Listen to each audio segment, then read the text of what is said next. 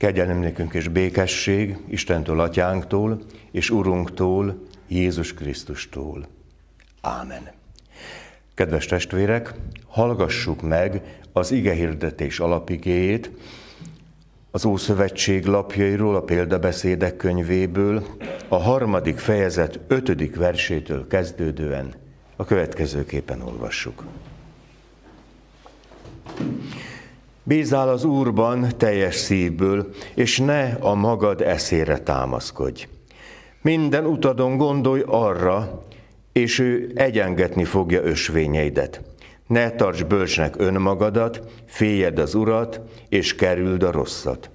Gyógyulás lesz ez testednek, és fölüdülés csontjaidnak.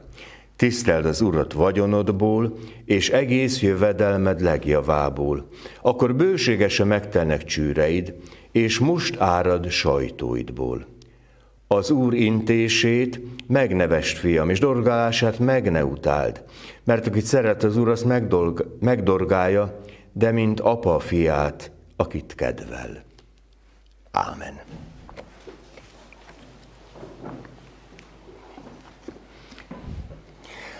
Kedves testvérek, ez a mostani ünnepkörünk, ahogy a beköszöntőben mondtam, lezárása egy folyamatnak, és elgondolkodásra késztet, és mint amikor úgy, úgy határkövekhez érkezünk az életünkben, legyen ez akár évforduló, akár születésnap, akár jelesnap a család életében, úgy számvetést készítünk. És tulajdonképpen ez a mai vasárnap is egy kicsit a számvetésnek az ideje. Mert hogy miről is van szó? Arról, nem tudom, hogy megütötte a fülünket, hogy a kezdő Zsoltár, ezt úgy hívjuk ugye a, a liturgikus rendben, hogy a, az introitus Zsoltár, ez adja meg ugye az alaphangot, hogy légy erős kősziklám Istenem. Tehát amikor az ember érzi azt, hogy Hát kell, hogy legyen egy alap az életemben. Légy erős kősziklám. És hát nagyon jól tudjuk, hogy, hogy minden építmény akkor áll meg, ha rendes és jó alapja van.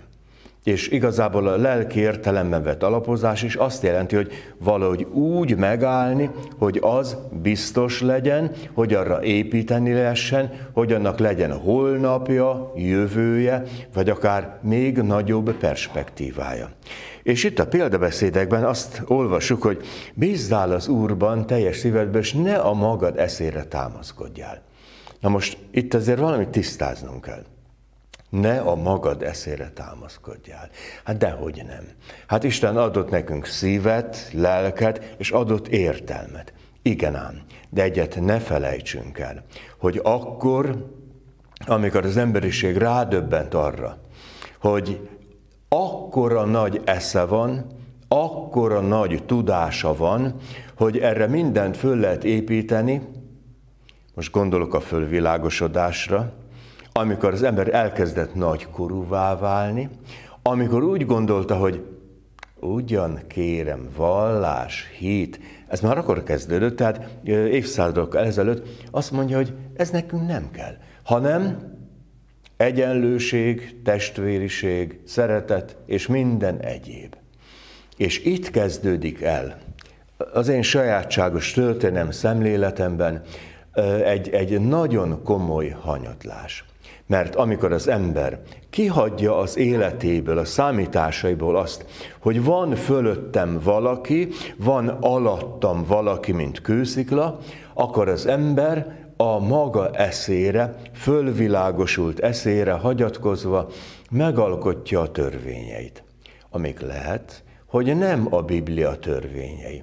Megalkotja azokat a törvényeket, amik mindig érdekvezéreltek. Mi jó nekem? És most csak gondoljuk végig, hogy a fölvilágosodás, nagy francia forradalom, és aztán minden, ami utána következik, tulajdonképpen egy olyan történelmi időszak, ahol az ember elkezdett fölnőni, és, és aztán neki állt bugdácsolni. Mert hogy is van az? Ne őj, de a forradalmak időszakait talán embervérrel meg lehetett volna írni a kódexekben, mert hogy az ember tudja, mit akar. Érdek. Minden az, ami az én javamat szolgálja. És azt gondolom, hogy én túl vagyok már azon, hogy Isten teremtő, megváltó, gondviselő, én majd megírom a magam történelmét. És gondoljuk meg, hogy találunk-e olyan emberi produktumot, akár irodalomban, művészetben, képzőművészetben, zenében, ami önmagában az embernek mondjuk megnyugvást ad egy krízis helyzetben. Vigasztalást ad akkor, amikor mondjuk halál közeli állapotokat élünk meg, akár a magunkét, akár a veszteségeinket. És kiderül, hogy az emberi bölcsesség persze nagyokra képes, hatalmas dolgokra képes. És mi mindenre képes? Gondoltuk volna, hogy a 21. században az emberiség tudása, tudománya most éppen ott csúcsosodik ki, ahol egymásnak feszülnek hadseregek, ahol kitűnő, korszerű fegyverekkel életeket oltanak ki. Tudásunk van. De ez a tudás, ha most így idézőjelben mondom, ha nincs megkeresztelve, akkor ez a tudás az ember ellen fordul. Akkor igazából az lesz, hogy győzni akarok, legyőzni akarok, érdeket akarok érvényesíteni, és akár a másik élete árán. és itt érkezünk el az a nagyon különös helyzethez, hogy igen, a másik élete árán, de hát elfelejtettük. A Biblia első lapjaiban ott van a tíz parancsolat, ne ölj, ne kívánd a másét.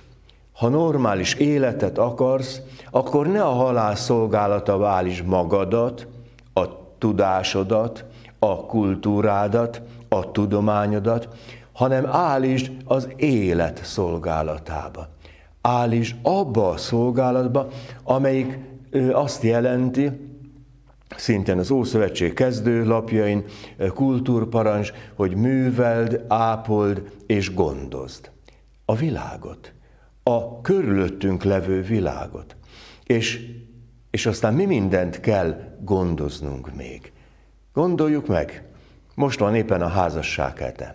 Én a Valentin napasokat nem tudok mit kezdeni, de ott, ahol, ahol mégiscsak az egyházak fölvették a fonalat, hogy hát ez a, ez a családok ünnepe is lehet, meg, meg, a, meg a házasság ünnep, ez már tetszik, igen, és hány vallomást hallottam most a, a médiában, ahol elmondják férfiak és nők, párok, hogy együtt vannak évek, évtizedek óta. És akik elég becsületesek ahhoz, elmondják a buktatóikat is. Mert hogy mennyi krízisünk van. Igen, de, de hogyan lehet ezeken túl lenni? És teljesen mindegy, hogy milyen a társadalmi státuszunk, hogy alantabb vagyunk, középen vagyunk, vagy, vagy felül vagyunk. Lényegileg a titok mindig ugyanaz. Együtt, közösen, krízisekben, időnként tényleg nehéz utakat járva, de abban az alázatban, hogy tudom, hogy az, akit kaptam, Isten ajándéka számomra. Hát én sem vagyok tökéletes ajándék senki számára, de, de hát mégis valahogy elviselni egymás szeretetben. Ne a magad eszére támaszkodjál. Ne csak azt nézd, amit diktál a véred, a hormonod, az érdeked, hanem, hanem számolj azzal, hogy van fölötted valaki. És, és aztán kiderül, hogy hogy bízzál az Úrban teljes szívből, és ne a magad eszére támaszkodjál. Az eszedet őrizd meg, használd, de úgy, hogy tudod, ennek is a gazdája a Teremtő Isten. És azt mondja, minden utadon gondolj rá, és számolj vele. És amikor hallottuk az evangéliumból, hogy Jézus elmondja azt a nagyon különös, és a tanítványok számára mégiscsak egy rejtjeles, ért értelmetlen, értelmezhetetlen mondatot. Az emberfia fölmegy Jeruzsálembe, beteljesik rajta mindaz, aminek be kell teljesedni, azt, hogy megverik, leköpik, stb. Aztán, aztán megölik, és harmadik napon föltámad. Ezt a tanítványok hallják a fülükkel. De nem hallják a szívükkel. És ez igen nagy különbség, mert, és Szenedzőpéri óta tudjuk, hogy hogy jól csak a szívével lát az ember. És hogy látunk világosan? Úgy, amikor megértjük azt, hogy a mi autonómiánk, a mi öntörvényűségünk, az, az mindig, mindig valami veszélybe sodor bennünket.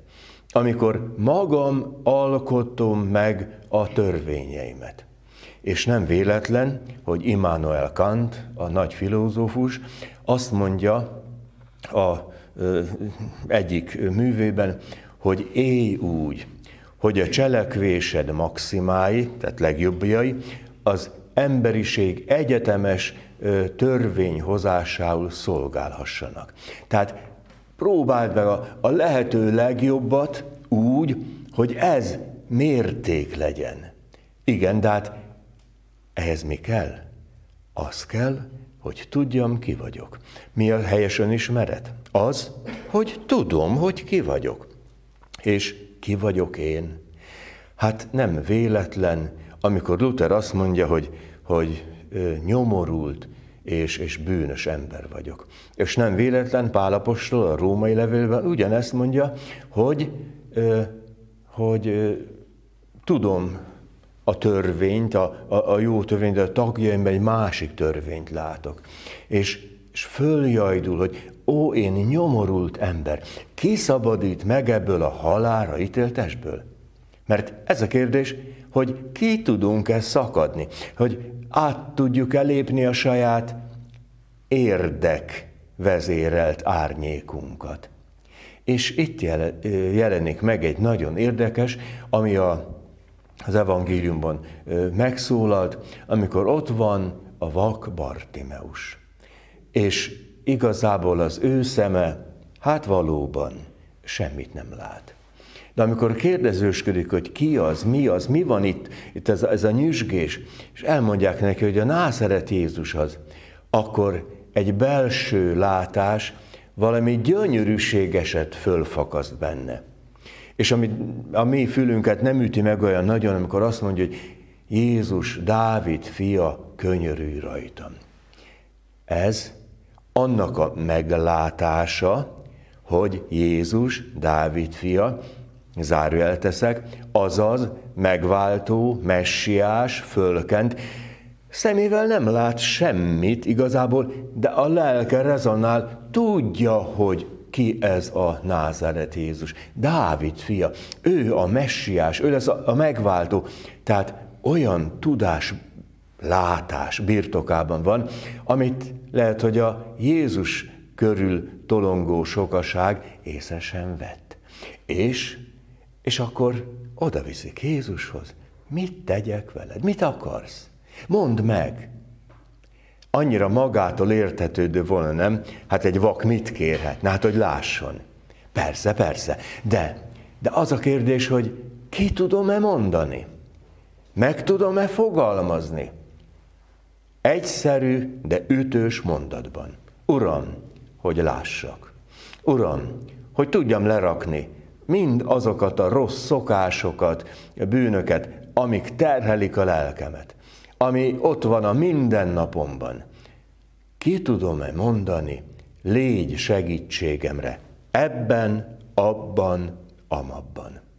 És akkor, amikor az ember ki tudja mondani, meg tudja fogalmazni a lelke legmélyén feszülő gondokat, kérdéseket, akkor azt mondja Jézus, hogy láss, a hited megtartott. És ez gyönyörűségesen, amikor azt élem meg, hogy a hitem, az Isten iránti bizalmam, az egy megtartó erő. Az nem egyszerűen csak egy folklór, nem egyszerűen csak egy népszokás, hogy megtartjuk az egyházi ünnepeket, meg, meg ezt, azt, amazt megteszünk, megünneplünk, hanem az, hogy az egész lényemmel, az egész egzisztenciámmal vele számolok. A hited megtartott. És lehet, hogy a hit sokszor ellentmond a vágyainknak.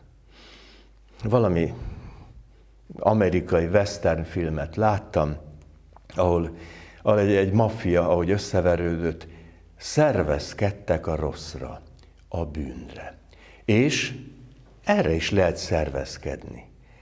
Aztán az lett a dolog vége, hogy az összeset lepuffantották. Tehát amikor az ember a maga eszére támaszkodik, amikor ö, bűnre szervezkedik és szerveződik, amikor eladja a lelkét és a lelkismeretét, hát az nem az élet szolgálatába állított élet.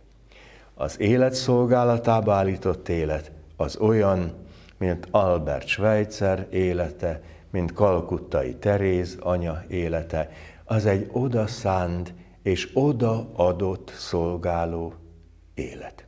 Tudom. Egyikünk se lesz Albert Schweitzer. Egyikünk se lesz Kalkuttai Terézanya. De ez ne akadályozza meg bennünket abban, hogy ne akarjunk legalább valami jó kis nyomot hagyni magunk mögött. Mert, mert ott, ahol valami jóság van, megvalósult szeretet van, az egészen bizonyos, hogy az megőrződik. És lehet. Lehet, hogy vannak politikai kurzusok, amiben bele lehet pusztulni. Gondolok Dietrich Bonhoefferre, és Eszterházi Jánosra, és, és nagyon sokakra, ott akkor, a helyzetben, lehet, hogy az életüket kioltották. És hogy emlékezünk ezekre a mártírokra és, és hithű emberekre? Azok, akik kioltották az életünk, életüket, azok már a történelem szemét dombján vannak. Ezek az emberek, akik megélték a hitüket, nem csak a maguk eszére támaszkodtak, azok nyomot hagytak. Azok hosszú távon nyomot hagytak, és azt is jelenti, hogy követhetők. És azt is jelenti, hogy egészen bizonyos, az odaszánt élet az az Isten szeretetébe elrejtett élet lesz. Nos, ez a mi feladatunk. Azt tudni, kérni. Légy erős kősziklám, Istenem.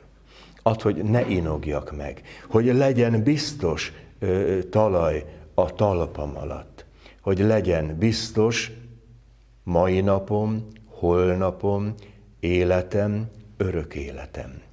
És és aztán, amikor jönnek a konkrét élethelyzetek, akkor tudjam kimondani, mint a vak Bartimeus, Uram, hogy lássak, Uram, hogy megértsek, Uram, hogy tudjak megbocsátani, Uram, hogy tudjam letenni az életem terheit. És akkor, akkor lehet, hogy az a jó leső érzés tölthet el bennünket, talán nekünk is, fölöttünk is, kimondja az Úr Jézus. A hited megtartott. Ezt a megtartó hitet, bizalmat kínálja nekünk a mi napról napra. Éljünk vele, kérjük, hogy tudjunk is élni vele. Urunk, köszönjük, hogy Te kőszikla lehetsz a talpunk alatt, kőszikla lehetsz az életünk számára. Köszönjük, hogy mind az, ami a Te útmutatásodban van, az az életünket szolgálja, az életet szolgálja, és kérünk, adj erőt, hogy az élet szolgálatába akarjuk, merjük állítani az életünket. A Te nagy nevedért kérünk, hallgass meg minket. Amen.